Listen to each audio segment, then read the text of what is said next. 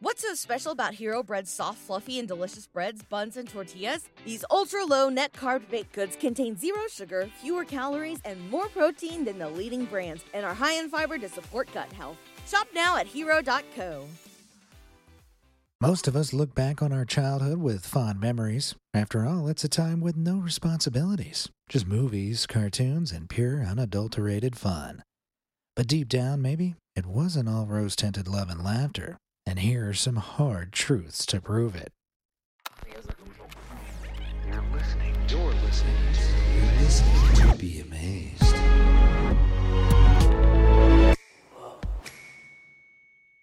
It was the morning of January 28, 1986, when the world watched on in horror as NASA's prized Space Shuttle Challenger rocket exploded and broke apart in midair just 73 seconds after it set off on course to orbit the Earth. The disaster tragically took the lives of seven crew members, including Christa McAuliffe, a social studies teacher who beat out 11,000 other applicants hoping to be the first civilian in space. But what if I told you one of those potential space cadets was none other than Sesame Street's larger than life educational puppet Big Bird?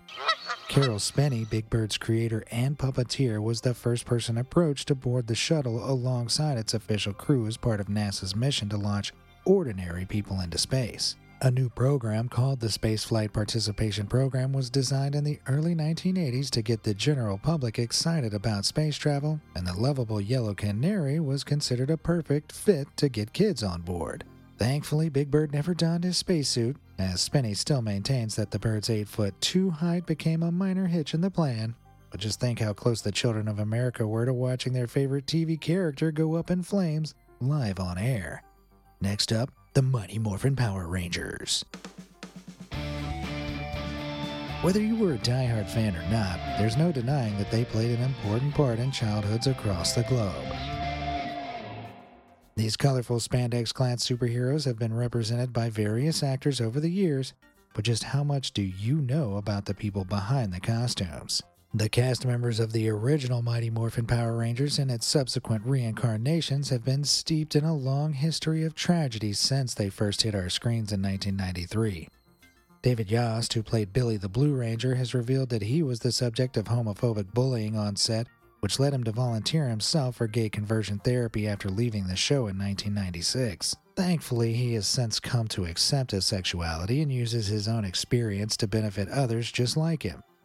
Also, in a macabre twist, the Red Ranger of the 2002 version, played by Ricardo Medina Jr., pleaded not guilty in 2017 to attacking and fatally injuring his roommate with a sword, taking his old role a tad too seriously, perhaps. Meanwhile, the original Green Ranger, Tommy Oliver, played by Jason David Frank, was an MMA star with a 100% win ratio that tragically took his own life in November 2022. Nowadays, a Rangers reunion wouldn't even be possible because the original Yellow Ranger, Thuy Trang, tragically died in a car accident at the young age of 27, adding to the popular belief that there was a real life Power Ranger curse. Though the next popular culture icon improved the lives of so many, his personal life was a bit tumultuous. Theodore Geisel, otherwise known as Dr. Seuss, is one of the world's most loved children's authors, responsible for the creation of a whole host of iconic childhood characters, from the Cat in the Hat to the Grinch. His own lack of children has led some to believe that Seuss actually disliked kids, and although his indifference remains unproven, his personal life was still far from perfect. Geisel was married to his first wife Helen Palmer, who was suffering from cancer when he met and fell in love with the already married Audrey Stone Diamond beginning a scandalous affair. Diamond divorced her husband to be with Geisel, while Helen struggled to cope and eventually resolved to take her own life by overdosing on barbiturates in October 1967. In a heartbreaking letter, Helen wrote, I cannot conceive of life without you, and even decided to protect her husband's much loved reputation by proposing, My going will leave quite a rumor, but you can say I was overworked and overwrought. Sometimes think of the fun we had all through the years. The following summer, Seuss and Audrey Diamond became married, and his scandalous past was kept buried, upholding his image as the ever rhyming, joyful children's writer. Now, The Wizard of Oz is one of the most universally known movies of all time. It shows up on TV every Christmas, it has spawned the popular West End spin off Wicked, and its cast of quirky characters are a true staple of popular culture. Although the 1939 Technicolor film adaptation became instantly iconic and received six Academy Award nominations, few are aware of the horrendous treatment many of its actors endured behind the scenes. The main character of The Wizard of Oz, of course, is not the wizard, but Dorothy. While the role may have been perfect for the young and incredibly talented Judy Garland, her experience on set was far from it.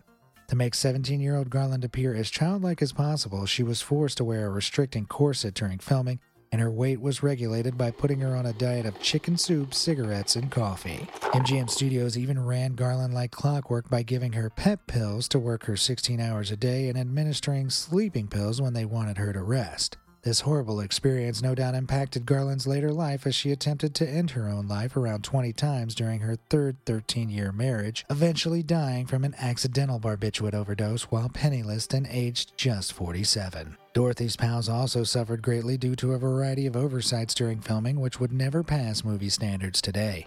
The infamous suit worn by Bert Lahr, who played the lovable cowardly lion, was made from real lion skin and hair and weighed in at around 90 pounds, making filming so uncomfortable that two assistants had to dry the suit each night after excessive sweating.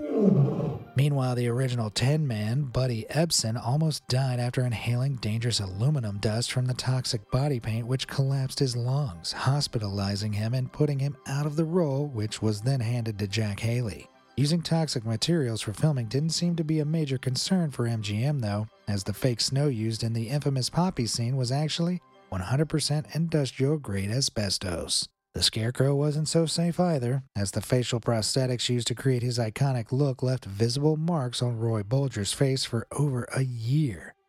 Oh, and did I mention he was supposed to be romantically involved with Dorothy in the original script? Also, Margaret Hamilton's unforgettable performance as the Wicked Witch of the West was considered so scary that many of her scenes were left on the cutting room floor.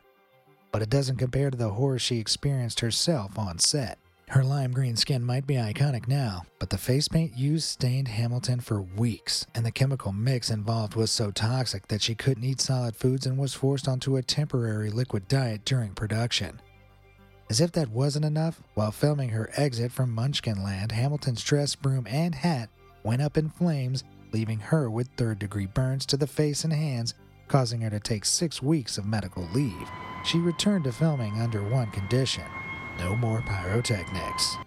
The Lion King is a beloved childhood tale, and the recent live action reboot attempted to make the story as believable as possible by representing the characters as true to life animals. Taking the plot a little too literally has proved problematic for some online speculators, though, who have come to the realization that the budding relationship between Simba and Nala would likely be a product of incest.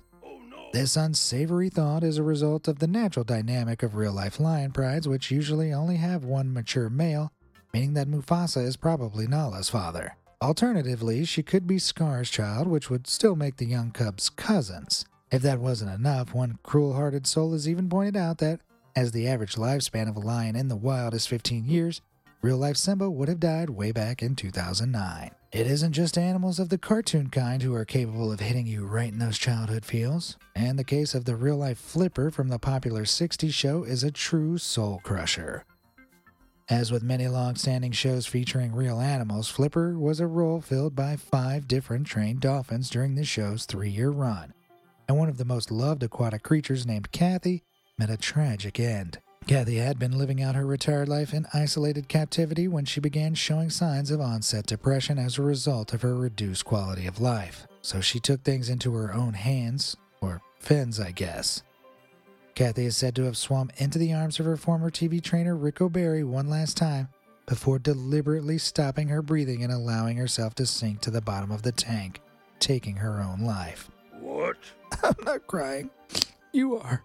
Now to more recent kids' TV, you might remember Mr. Mosby, the goofy yet uptight manager of the Tipton Hotel in the Disney Channel smash hit Suite Life of Zack and Cody, featuring twins Dylan and Cole Sprouse. Phill Lewis first appeared as the fan favorite character in 2005 and went on to portray Mr. Mosby in the spin off series The Suite Life on Deck, as well as in episodes of That's So Raven, Hannah Montana, Wizards of Waverly Place, and more. So, what could possibly be so corrupting about this childhood hero? Well, in 1991, Lewis was arrested and charged for homicide and driving drunk after he was responsible for the death of a 21 year old woman while three times over the limit for legal intoxication. Lewis was given five years in prison, but his sentence was reduced to one year following his influential work with a prison based theater group. Nevertheless, it's unlikely you will ever view Mr. Mosby in the same nostalgic light. Never mind no running in the halls. If you watch Zack and Cody on Disney, you probably watch lots of Nickelodeon shows as well. Nickelodeon is remembered for a whole host of nostalgic shows, but also for its trademark green slime, which was used in various shows as well as the Kids' Choice Awards, where all manner of celebs were slimed while the audience laughed hysterically. The iconic green slime originated on the show Double Dare and has been marketed like crazy throughout the years. There was even slime ketchup and slime green cereal. The most popular form of good old Nick Slime was the kid's toy nicknamed Gak, a sort of silly putty that became very popular in the 90s. But despite being a nightmare to get out of carpets, what could be so damning about this colorful goo? In an interview in 2013, Double Dare game show host Mark Summers has explained the origins behind this seemingly nonsense name. And it's definitely not what you'd expect from a product mass marketed to kids. It turns out kids were begging their parents for the product of an inside joke by a Philly based production team who named the slime after the local street name for a Class A drug. If anything, there's a missed opportunity here to encourage kids to just say no to Gak. Finally, did you know most nursery rhymes are horrifying? Even though they are pretty universally known, and if you hadn't been taught them while growing up at home or school, you've probably heard them somewhere, they mostly sound like child pleasing nonsense to our adult ears. But what if some of these joyful jingles had a more sinister meaning? Take This Little Piggy Went to Market, for example. How many of us imagine a little piggy going off to the local market to pick up some veggies for his other piggy friends? This rosy image certainly isn't beyond the realm of childhood possibility, but looking back, it's more likely the pig in question is being taken to the farmer's market to be slaughtered. Meanwhile, his friends all await similar fates. One stayed home, as it wasn't quite his time yet. One was forced to eat roast beef to fatten him up. Another was already fat enough and had none. And oh, that wee wee weeing all the way home? That'll be the pig squealing in terror while being carted off. And what about the catchy tune of Ring Around the Rosie? Well, I hate to break it to you, but that one's about the Black Death. It's thought the rhyme dates back to medieval Europe at a time that was rife with outbreaks of bubonic plague, and its dark origins are reflected in the not so innocent lines. Allow me to break it down. The ring around the rosy itself refers to a red ring like rash, which was a common symptom of the plague, while a pocket full of posies were herbs carried to ward off the smell of disease. All that a tishooing, a tishooing represents the sneezing associated with the illness, and the ending where they all fall down? Well, I'll let you figure that one out for yourself. Now, if your childhood isn't ruined yet, I'd recommend taking a listen at the episode about the scariest Disney theories. Thanks for listening to this podcast, and I'll see you next time you want to be amazed.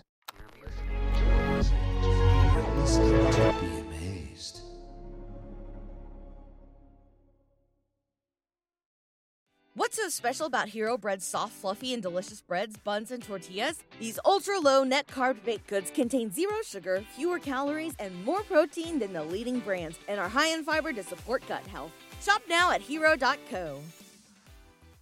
Get ahead of postage rate increases this year with Stamps.com. It's like your own personal post office. Sign up with promo code PROGRAM for a four week trial plus free postage and a free digital scale. No long term commitments or contracts. That's Stamps.com code PROGRAM.